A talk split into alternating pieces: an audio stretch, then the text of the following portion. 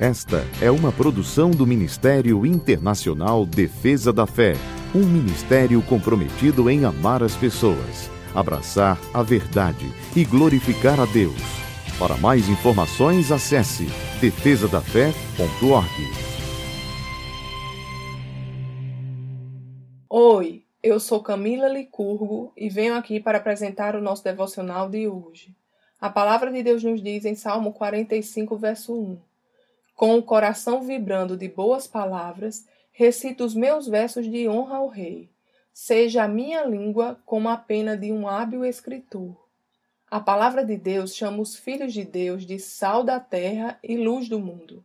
Nós somos como luzeiros neste mundo, apontando o caminho da salvação. E, como tais, devemos refletir a luz de Cristo também em nossas palavras. A Bíblia nos diz que há poder de morte ou de vida em nossa língua. Mas nós, como filhos da luz, chamados para apontar o caminho para a vida plena, devemos manter a nossa língua afiada no que dá vida e traz edificação. Como filhos de Deus, devemos abrir mão de toda fofoca, mentira e toda espécie de maledicência em nosso falar, e abraçar apenas aquilo que reflita a luz de Cristo e espelhe o caráter do nosso Pai. A nossa boca deve ser uma fonte de água doce, a produzir fortalecimento e exortação aos que ouvirem as nossas palavras. A nossa língua é uma arma poderosa para a edificação ou destruição.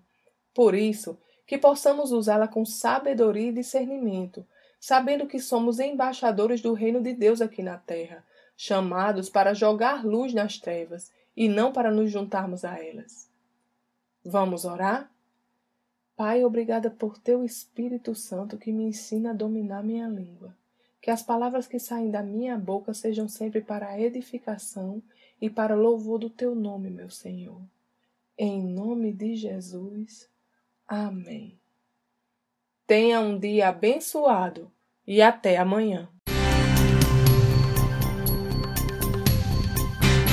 Essa foi uma produção do Ministério Internacional Defesa da Fé um ministério comprometido em amar as pessoas, abraçar a verdade e glorificar a Deus.